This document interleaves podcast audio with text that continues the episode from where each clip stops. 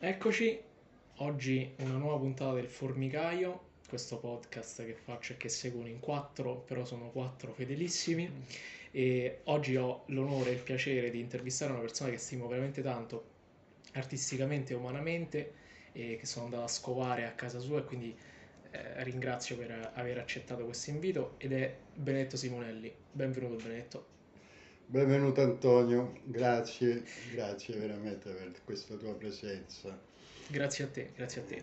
Adesso Benedetto ci racconterà eh, un po' di cose, faremo un po' di discorsi su quello che, che ci viene, insomma, perché Benedetto è un artista, ma è anche un pensatore, una, è una persona che riflette molto e che eh, è sempre bello, insomma, sentirla, sentirla parlare e parlarci.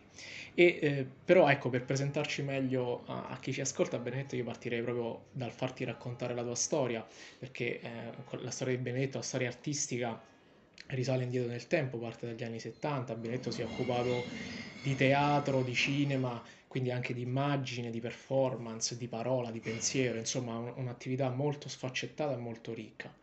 Quindi Benedetto, riassumiamo la tua storia partendo dagli inizi e seguendo quelle che secondo te sono le tappe principali. Eh,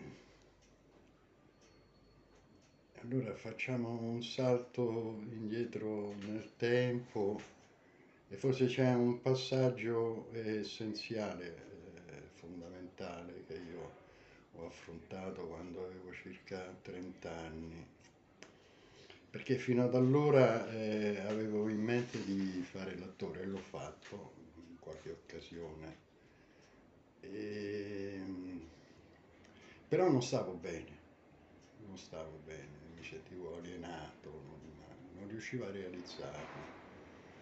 Eh, fino a quando eh, a Verona, dove mi trovavo, dove sono stato per tre mesi, e partecipavo alla messa in opera della Carmen di Pizzetti diretta da Ronconi. Wow.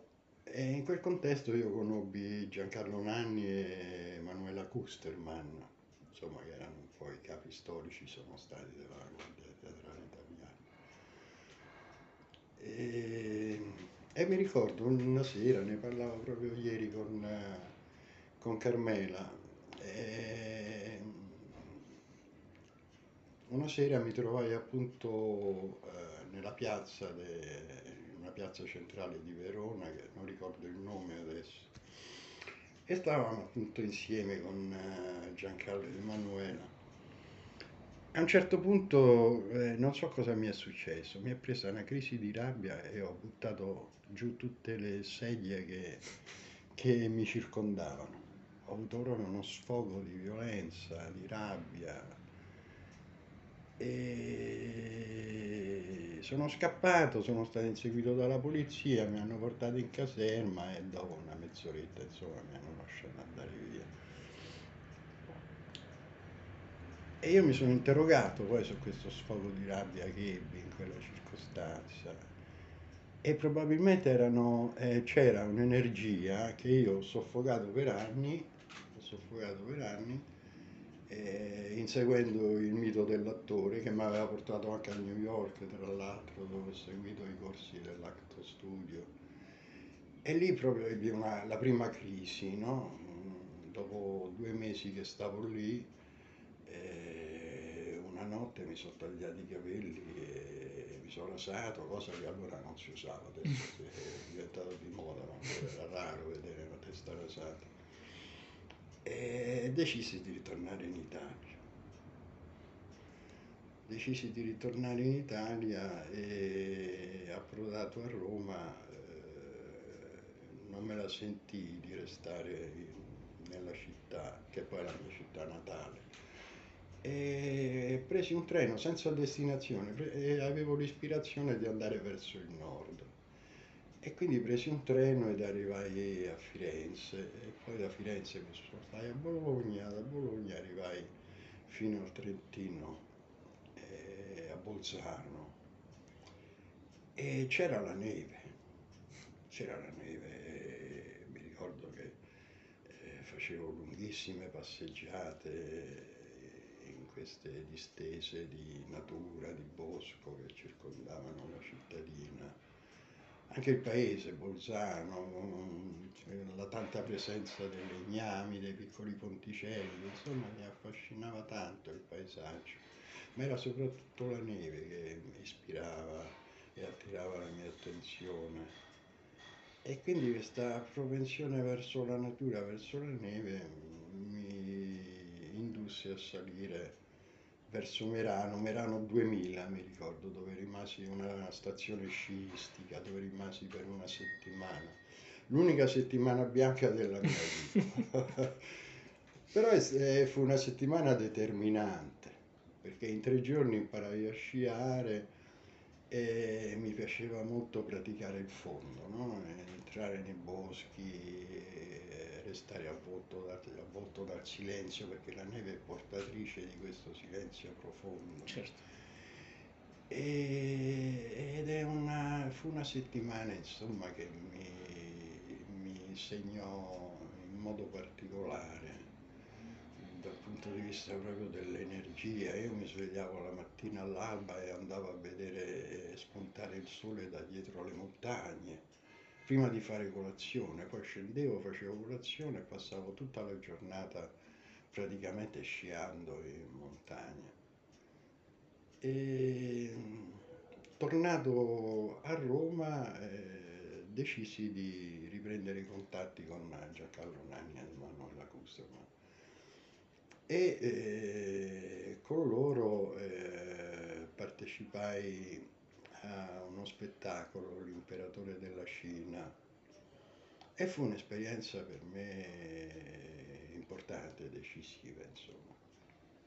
Mi aprì le porte del teatro d'avanguardia e, e respiravo una libertà no? particolare all'interno di quel contesto, proprio espressiva fuori dai canoni convenzionali no? del teatro, della dicitura corretta, delle forme che caratterizzano il teatro, eh, diciamo tra virgolette convenzionale, che non lo voglio eh, sminuire, certo. voglio dire, perché ha dato nomi importanti, spettacoli memorabili e quant'altro, però all'interno del teatro sperimentale del teatro cosiddetto d'avanguardia io ho trovato il canale giusto, no? diciamo, per, per, scoprirmi e per eh, lavorare. Quindi la parte, diciamo, da attore agli inizi non faceva, non era legata all'avanguardia, era una cosa più sì, scolastica. No, eh, sì, io debuttai con Visconti in teatro. Eh, però, eh, sì. caspita. Debuttai, avevo 23 anni. Wow. Eh, sì. Purtroppo lo, ho avuto il piacere e l'onore di interagire con lui per una quindicina di giorni, 20 giorni, non mi ricordo quante repliche facemmo al Teatro delle Arti con Adriana Asti e Franco Interlenghi e Mariangela Melato. E però mi ricordo la sua straordinaria capacità di eh, vicinanza. Mi ricordo la sera della prima, io ero emozionatissimo, passione che mi faceva tremare le mani. E stavo seduto sui scalini che portavano al palcoscenico uh-huh. in attesa che, fosse, che arrivasse il momento di entrare in scena. E Visconti si avvicinò e mi si sedette accanto. Mi si sedette accanto, scambiamo quattro parole, lui mi chiese due o tre cose eh, e poi mi disse, eh, mi indicò il camerino delle, delle, delle ragazze che eh, con la lucetta facevano strada ai spettatori in sala. Le lucciole mi sembra che si chiamassero allora. E mi disse, senti Benedetto, vai e apri la porta. E io dico, dissi, ma come se, se si stanno spogliando, eh, che succede? Allora lui eh, percepì un imbarazzo, allora disse la stessa cosa a Franco Interlenghi. Disse Franco vai, apri la porta. E allora lui andò, aprì la porta e, e disse ah scusate, e si tirò indietro. No? Io insomma usò Franco come cambia. Franco come cambia. anche capito Visconti. Eh, e quindi eh, mi ripropose una seconda volta, dai Benedetto, vai, perché lui faceva questo, perché l'ho realizzato dopo io. Perché io appunto dovevo entrare in scena aprendo la porta. Ah, E quindi dovevo aprire la porta e devi trovarmi sul palcoscenico di fronte al pubblico. Quindi lui probabilmente ha fatto questo in qualche modo per, per, eh, abituarmi a quest'idea no? di aprire la porta e di andare a scoprire qualche cosa di, di diverso, di problematico. E, vabbè, adesso siamo usciti fuori. siamo arrivati a Visconti, però bellissimo questo ricordo che hai Eh, fatto. Poi è bello, insomma, sentire anche queste storie più, questi piccoli aneddoti, no? Nascosti, Eh, sì. vissuti, sono molto, molto belli. E, però eravamo arrivati all'avanguardia. Eh, certo, Che cosa certo. si- ha significato per te quel momento di sperimentazione? Eh beh, eh, come ti ho detto, già era la- una sorta di liberazione, no? Di liberazione da certi canoni formali, eh, rigidi. E, infatti Giancarlo, mi ricordo, mi disse, senti, eh, io gli chiedevo consigli, lui mi disse, senti, fai come ti senti di fare. Questa fu la prima cosa, no? Senti come ti senti, come ti viene di fare. E infatti è questa battuta che lui mi disse, fai come ti senti di fare, che poi ha deciso tutta la mia carriera, insomma, che poi è durata 3-4 anni, credo, all'interno del teatro sperimentale. Fai come ti senti di fare. E quindi io ho realizzato, poi ho cominciato a realizzare delle performance mie, no? di autore ed ero interprete insieme alla mia compagna di allora Esmeralda. E invece l'immagine, il film è arrivato dopo. No, già c'era, eh, già c'era perché io avevo l'abitudine di proiettare eh, prima della performance dei filmati, dei filmati che girava però che non avevo girato io ma che girava Paolo Bologna, questo almeno in due occasioni. Poi la terza occasione invece è la fotografia, Mm. la- le diapositive. Eh, mi ricordo che qui a Tivoli al supermercato adesso eh, si- eh, si chiama Todis, no? Sì. Una volta c'era un'altra gestione e fuori al Pazzale eh, il vecchio gestore eh, deposi- depositava tutte le cassette di Coca-Cola che avevano, eh, eh, avevano queste cassette avevano i colori primari no? Stranamente, il giallo, il blu, il rosso. E io lavorai su questi colori primari, lavorai molto su, sul colore e quindi scattai delle fotografie. Sto parlando della battaglia di Anghiari, Mm. Una performance che nacque dall'idea de- di questo quadro che è dipinto da Leonardo Sì. che sembra, lui usò una tecnica sperimentale di pittura colori sperimentali, dei modi, dei modi originali di miscelarli, che purtroppo fallì, no? mi sembra almeno di ricordare così, Sì, sì. Che, che è dipinto poi lentamente, no? Noi abbiamo una copia di, Eh. di Rubens, no? Eh, L'originale non c'è più. E quindi eh, la battaglia di Anghiari eh, prevedeva, io avevo messo delle, avevo, me- avevo coperto le- le par- la parete, eh, la parete del BIT 72 perché sono performance che io realizzai all'interno dei programmi che portava avanti il BIT 72 programmi che riguardavano in particolare il teatro ma anche la poesia per esempio Mm. molto la poesia con la presenza di Franco Cordelli, Mm.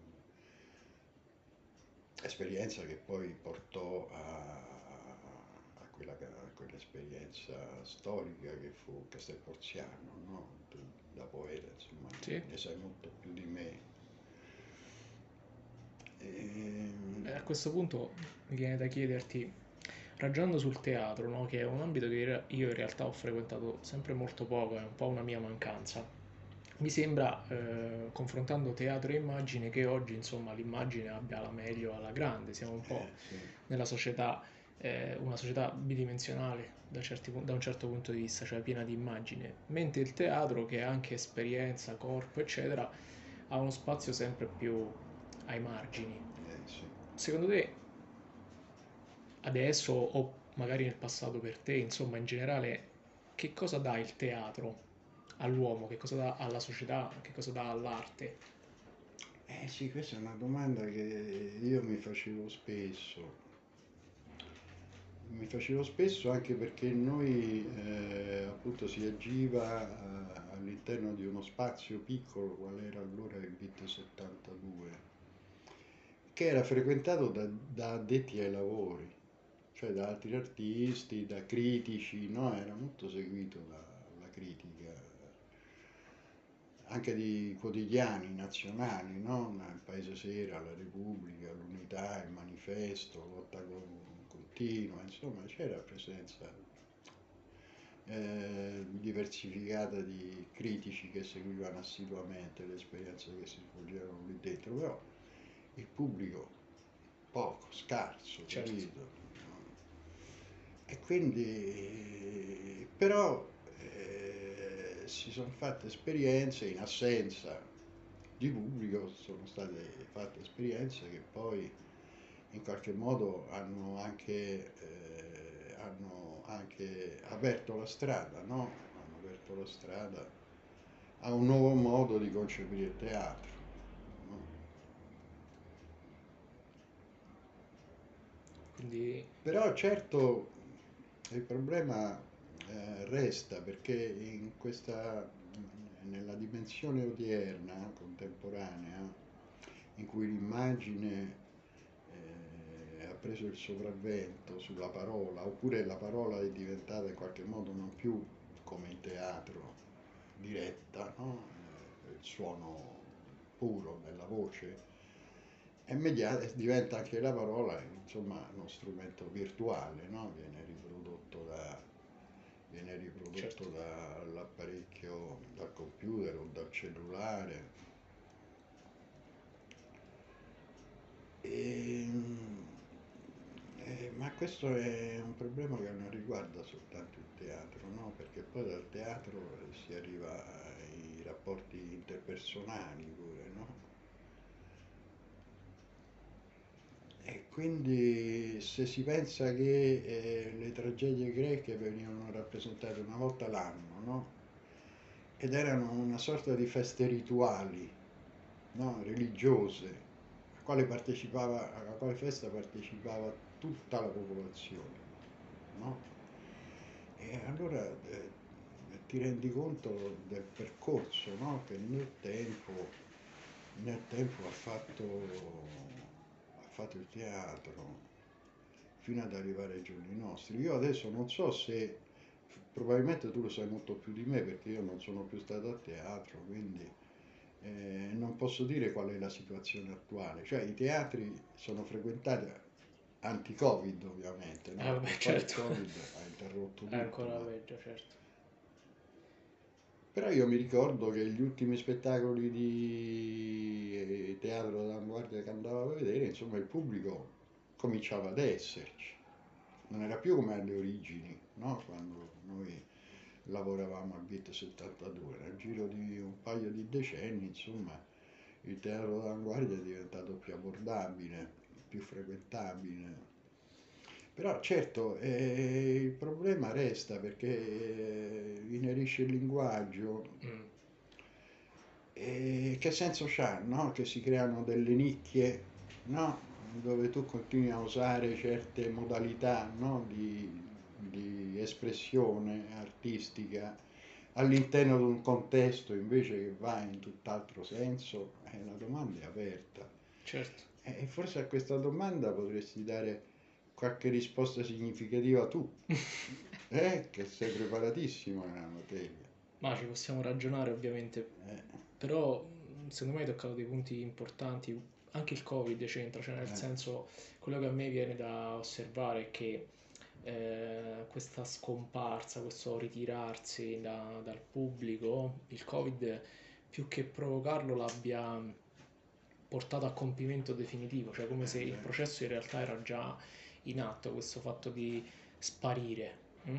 Cioè se l'immagine, anche nel senso più banale possibile, si prende tutto lo spazio, eh, non serve più la presenza fisica, no? Poi tu sai che insomma io ho criticato molto pure le scelte sulla scuola, della didattica a distanza, che è una soluzione che a me non, non piace molto, eh, però è la dimostrazione di quello anche nel luogo dell'educazione, dove si impara a vivere, si impara a stare nella società, scompare il corpo e compare Eh, certo. l'immagine è un segno forte, no? Eh sì, È un segno forte, dobbiamo capire dove, dove ci porta. E eh sì, a questo punto però mi viene da fare da un parallelo a quello che dicevamo prima di iniziare l'intervista, cioè mi dicevi delle chiese vuote sì. e, e di- invece degli incontri di filosofia, per esempio, pieni. Comunque il teatro che si svuota, e, e mi hai parlato di ritualità nel mondo greco, Sì. no? Quindi anche il teatro è uno spazio religioso da un certo punto di vista, almeno in origine. sì. Quindi la chiesa che si svuota, il teatro che si svuota, tu cosa vedi in questo? Eh, queste sono risposte problematiche, perché problematica è la domanda. Eh, ehm, forse uscendo dall'ambito del teatro, dell'arte, dell'estetica, eh, forse eh, si può cominciare a pianificare un discorso partendo proprio dalla eh, filosofia, Mm.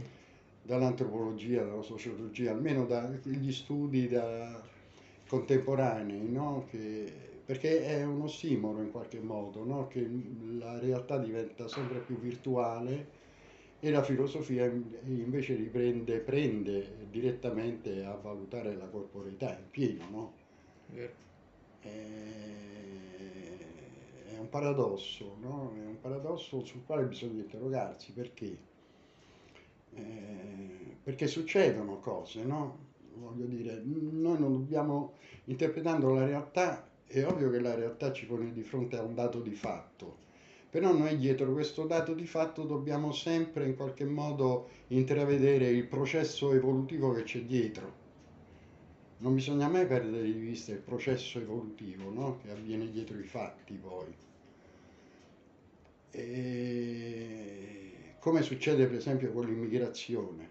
No, con l'immigrazione noi siamo bombardati dalla mattina alla sera dalle uscite propagandistiche di Salvini o da quelle poche notizie che l'informazione ci dà nel merito. In realtà poi un, è un processo che investe la società, no? in cui si devono integrare eh, persone di altra cultura, di altra origine, di altre et- etnie. E questo è un processo che sta avvenendo all'interno della nostra società no? da qualche decennio ormai. E noi rispetto ad altri paesi stiamo indietro, perché bisogna ricordare a tanta gente che non lo sa che l'Italia ha la percentuale più bassa di immigrati di tutto il resto. Vero. No?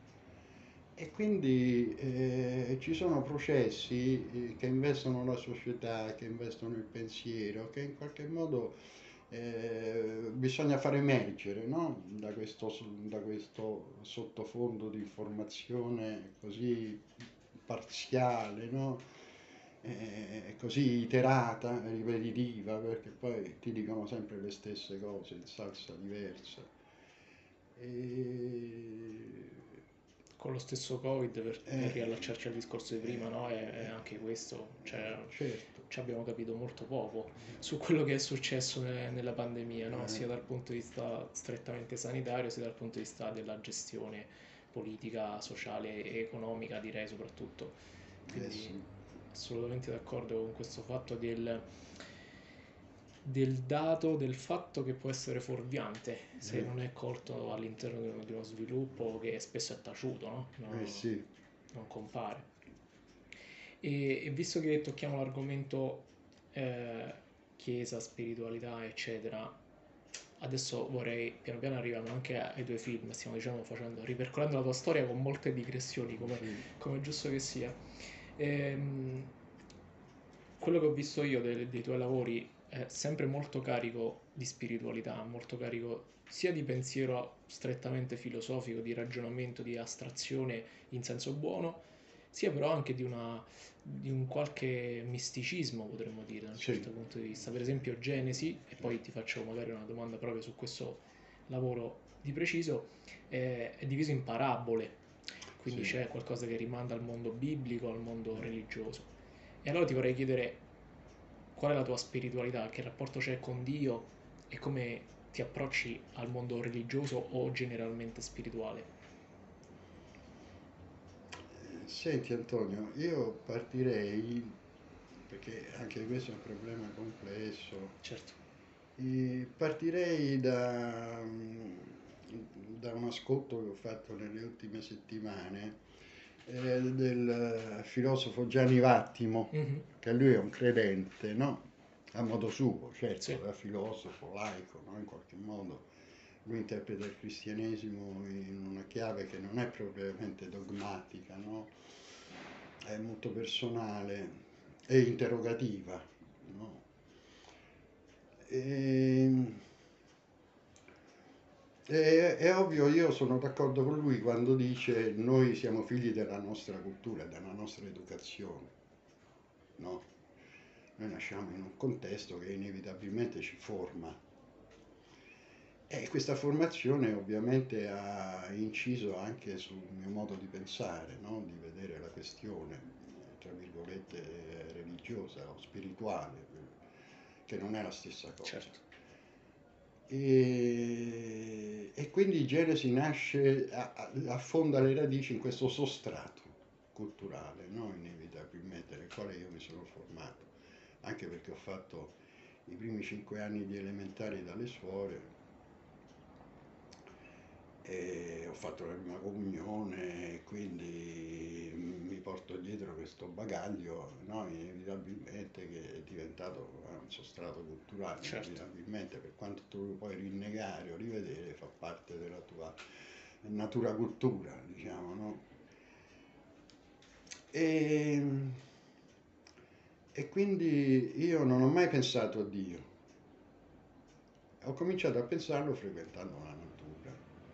Mi ricordo un giorno che stavo salendo verso Collepiano, dove avevo costruito una capanna, ero stanco, mi sono fermato su una sedia, su una sedia, su una pietra.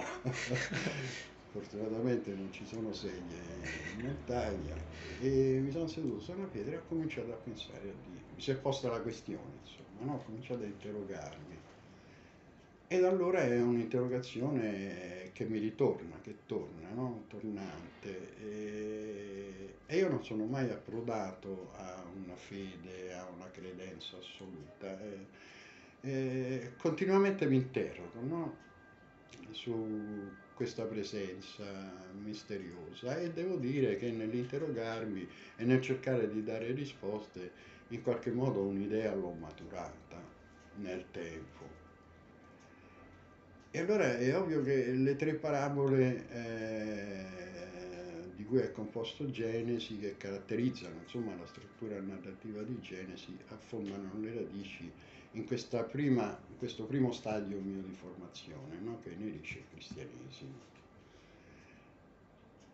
E il Genesi, ovviamente, no? l'Antico Testamento, che io ho letto pochissimo poi, tra l'altro perché non mi interessa. Tu sai meglio di me che la mistica eh, non eh, mette da parte no? questo aspetto dogmatico, scritturale del testo, è portata a un rapporto esperienziale, diretto, no? Cioè Dio eh, è un colloquio, un soliloquio no? tra il mistico e la divinità che è un dialogo che si svolge sulla base di un'esperienza continua, no? perfettibile se vogliamo. E, però ecco, l'origine del discorso parte da questo fondamento culturale dato dal cristianesimo. I Vangeli li ho letti, li ho letti, li ho riletti e, e ho ripreso ultimamente anche a rimeditare sulla cosa anche sulla base di, di, ascolti che ho fatto ultimamente perché non riesco a leggere, te l'ho detto, per causa della vista, Sì. quindi cerco di compendiare questa mancanza, questo deficit attraverso l'ascolto. E, e lì attorno al cristianesimo ci penso che debbano emergere due o tre questioni che io ritengo fondamentali. Una è data dall'aspetto, e io penso che i primi due secoli del cristianesimo siano stati veramente, eh, un, vanno interpretati come una vera e propria rivoluzione sociale nel senso che eh, il cristianesimo allora eh, poteva essere interpretato anche come, oggi noi lo possiamo interpretare come un protocomunismo, mm. nella misura in cui chi partecipava, chi entrava a far parte di questa famiglia allargata, di questa comunità, doveva mettere a disposizione i propri beni. No? E ne abbiamo un anticipo nelle, eh, nelle lettere nelle lettere dei, degli Apostoli, no? l'ultima parte dei Vangeli, le lettere di Paolo, in cui si racconta de... di Pietro, c'erano due, erano due ebrei, Anania e Safira, non ricordo bene i nomi, uno sicuramente si chiamava Anania e l'altra Safira, marito di moglie che erano stati chiamati da Pietro perché non avevano depositato i loro beni no? in favore della comunità. E adesso non ricordo bene, eh, loro probabilmente ammisero questa colpa e da come è riportato letteralmente dalle lettere degli Apostoli, le...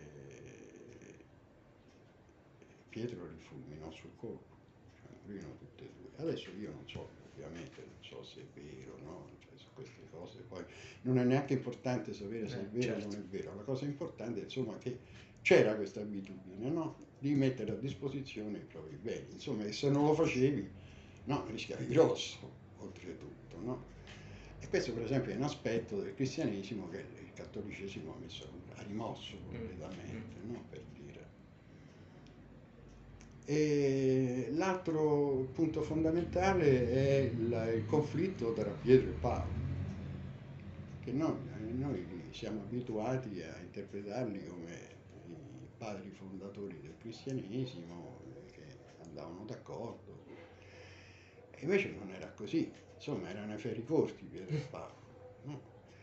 Erano affari corti sulla questione della circoncisione perché? Perché Pietro non voleva, non voleva assolutamente che anche i gentili fossero circoncisi, no? E Paolo questo ovviamente lo vedeva come un limite alla sua divulgazione, no? fuori mm.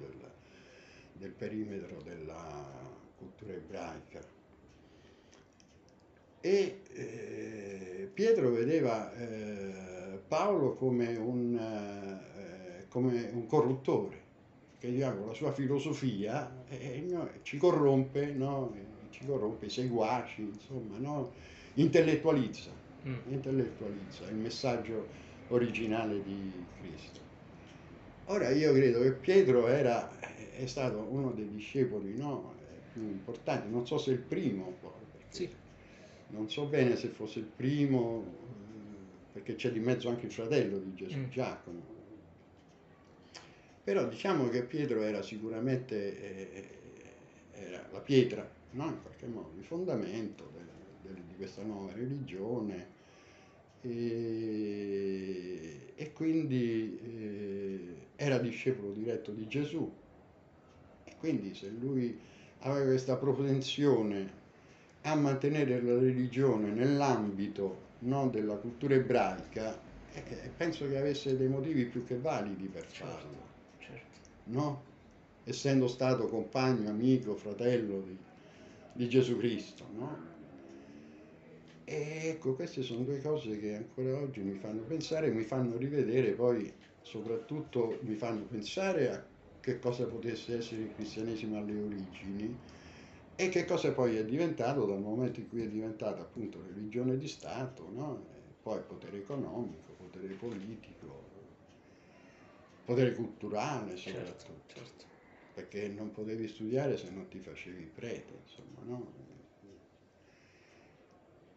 E questo discorso, per esempio, che fai sul protocomunismo, sulla comunità in generale, mi viene quindi da chiederti la spiritualità, perché metto un po' in ordine. Eh, prima abbiamo parlato di mistica come soliloquio, Sì. quindi qualcosa di individuale, Sì, però anche cristianesimo come comunità e, e comunismo per certi versi. Quindi c'è una connessione tra il discorso sulla spiritualità e quello sulla società. certo, Come si collegano? certo. Certo, infatti prima vi accennavo, no? Che io pensando al futuro, eh, pensando al disastro ambientale in atto, pensando a come sta cambiando la nostra società e sta diventando sempre più multietnica, io eh, penso dal punto di vista della costruzione, eh, penso a comunità, no? Comunità di multietniche eh, dislocate nello- nel territorio, nella natura, secondo un piano, secondo un piano eh, come, lo possi- come possiamo chiamarlo? C'è proprio una- un termine che riguarda lo sviluppo urbano, una pianificazione, Mhm. no? una pianificazione oculata, eh, perché l'esperienza delle megalopoli sono ormai, sono ormai, è un'esperienza ormai obsoleta, no? che ha fatto il suo tempo, quindi bisogna pensare, bisogna pensare a come continuare a costruire nel futuro, anche perché eh, la popolazione mondiale crescerà in modo es- esponenziale nei prossimi anni e quindi bisogna cominciare a pensare a come, a come costruire. E io penso che l'unico modo è dato eh, dalla fondazione di questo, proprio di un cambiamento anche della- dello stato sociale, no? Il passaggio è come un tornare indietro, un passaggio dalla famiglia a una condizione tribale in qualche modo, no? Ritornare in qualche modo a delle tribù.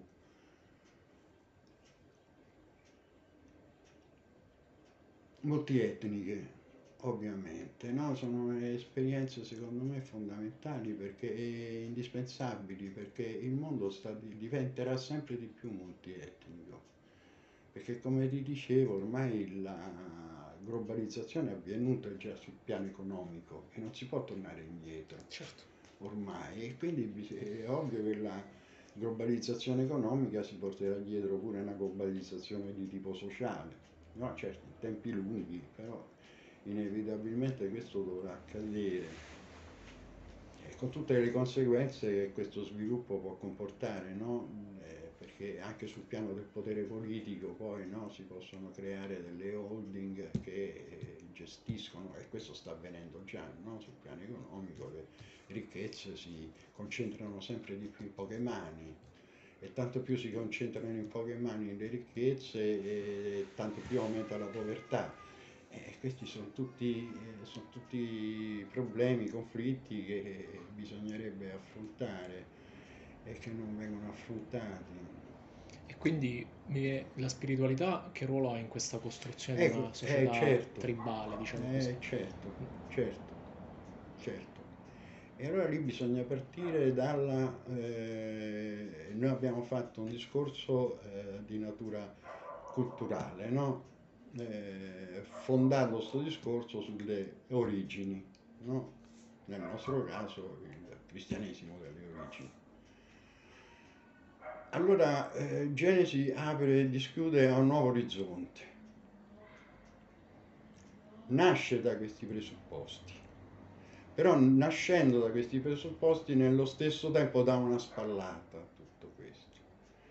E dischiude un nuovo discorso, che è il discorso che, eh, che si articola intorno a, una, intorno a, una, eh, a un ricongiungimento possibile con la natura.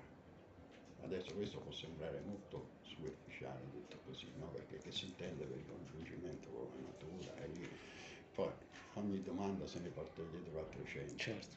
Però diciamo, adesso per eh, mantenere un po' il filo del discorso, eh, la spiritualità nasce da questo incontro diretto, da questo ricongiungimento con la natura.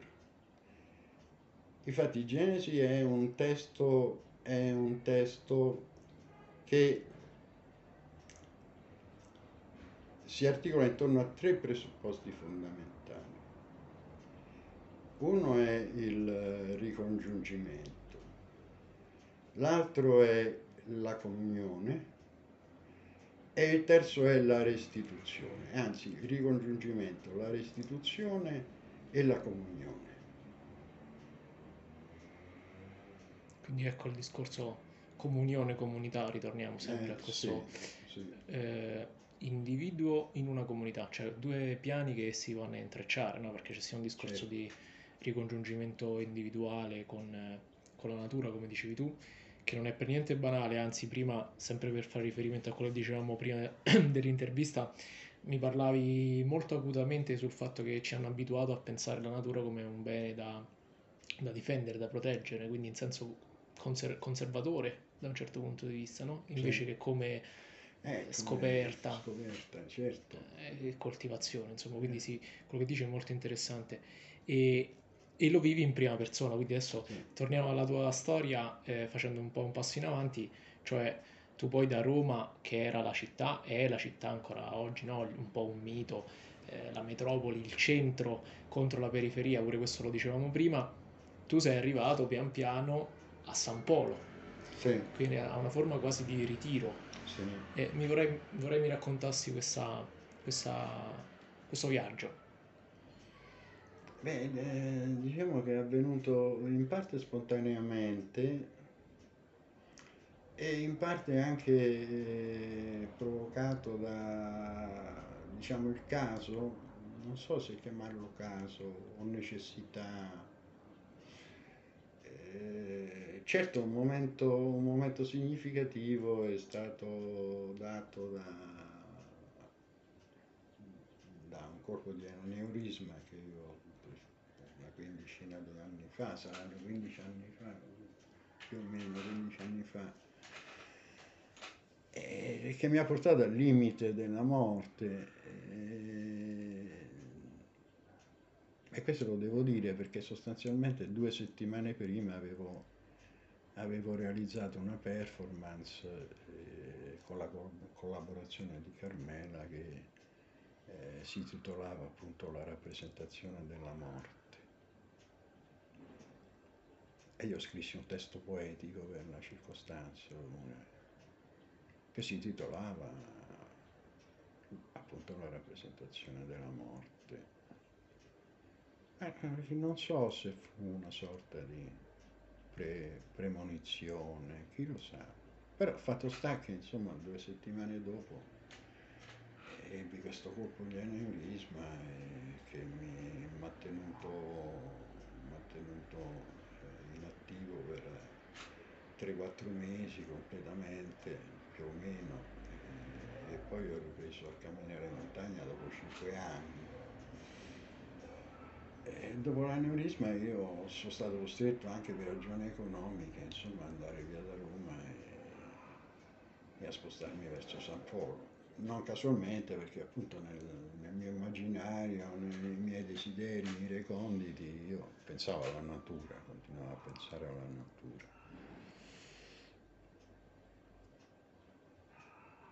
E quindi,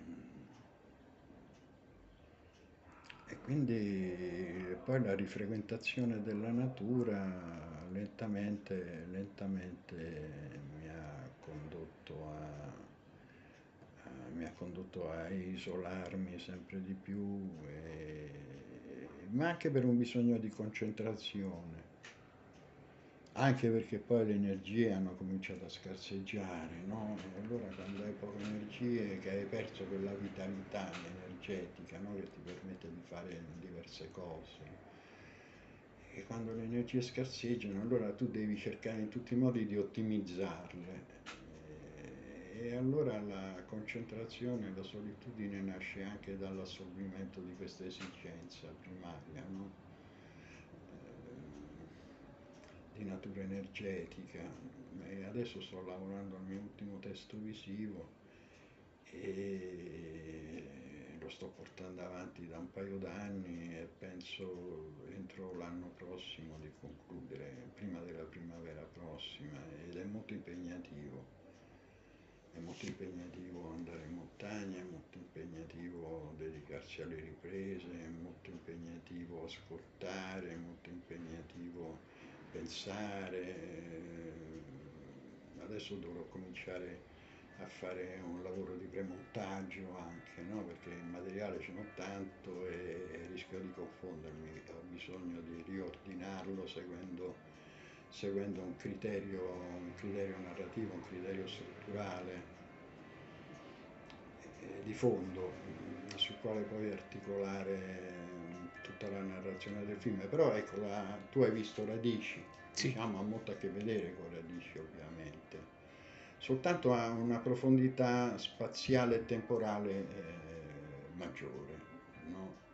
E radici però con una eh, profondità spaziale e temporale, ma che mi fa pensare anche a questo sviluppo eh, tematico che è avvenuto nel tempo, no? da Genesi ad Antropos, da Antropos a Radici e da Radici anche a Macom, da quest'ultimo. Non so se si pronuncia Macom o Macom, è una lettera ebraica una parola ebraica e, e, in fondo questo cammino eh, che si è svolto nel tempo presuppone anche una, un'evoluzione, eh, una sempre più profonda percezione del tempo e dello spazio. No, è come un viaggio che no, sempre di più va in profondità. No, in fondo è sempre la natura, eh, può essere anche recidivo da certi punti di vista, però la direttiva di, eh, fondamentale è quella di penetrare sempre di più nella dimensione dello spazio e del tempo. È uno spazio soprattutto percepito, no? È un tempo percepito soprattutto. Perché penso che noi, ritornando al discorso della del linguaggio, della, del linguaggio visivo, no? della virtualità. Io penso che invece questa eh, riconquista della percezione del luogo, del rapporto con il luogo, del rapporto con, tempo, con il tempo, siano invece esperienze fondamentali, no? assolutamente da recuperare. Sono cose primarie, sono cose primarie hai detto molte cose su cui veramente si potrebbero aprire eh, enormi certo. parentesi. No, hai fatto un discorso molto denso. Parte che sono contento che stai facendo una nuova cosa, sono curiosissimo di vederla. E, però ecco, quello che mi ha affascinato fin da quando ho visto Genesi è questo tuo rapporto viscerale con la natura, come dici tu, che continua nel tempo e mi fa, me lo fa sovrapporre al fatto che dici che la, anche la, il tuo interrogarti su Dio non è conchiuso, non è concluso, sì. è, continua nel tempo e quindi mi sembra che ci sia anche qui un'idea di struttura aperta, di, sì. di divenire in qualche misura.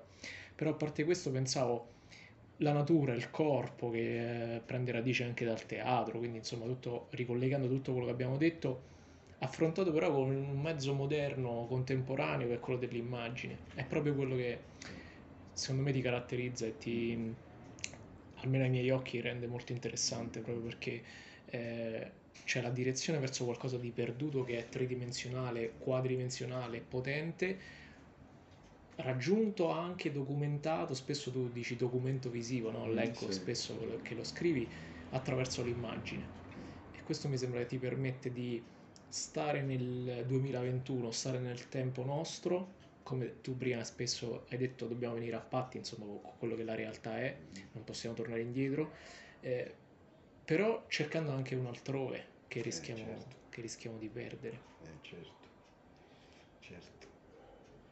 Beh, abbiamo detto, io penso che possiamo fermarci, hai detto certo, no. delle cose eh, bellissime, io sono contento di averti ascoltato. No, sono contento io perché eh, veramente eh, hai fatto eh, un miracolo, perché io parlo, ho paura di parlare, mi emoziono tantissimo e quindi soltanto la tua sensibilità insomma ha permesso mi ha permesso in qualche modo di spiccicare qualche parola. Spero di non aver fatto tanta confusione, sai, no, perché stato... poi i discorsi uno li avvia, si perde, certo, va da certo. un'altra parte, poi ci ritorna e si rischia soltanto di creare confusione.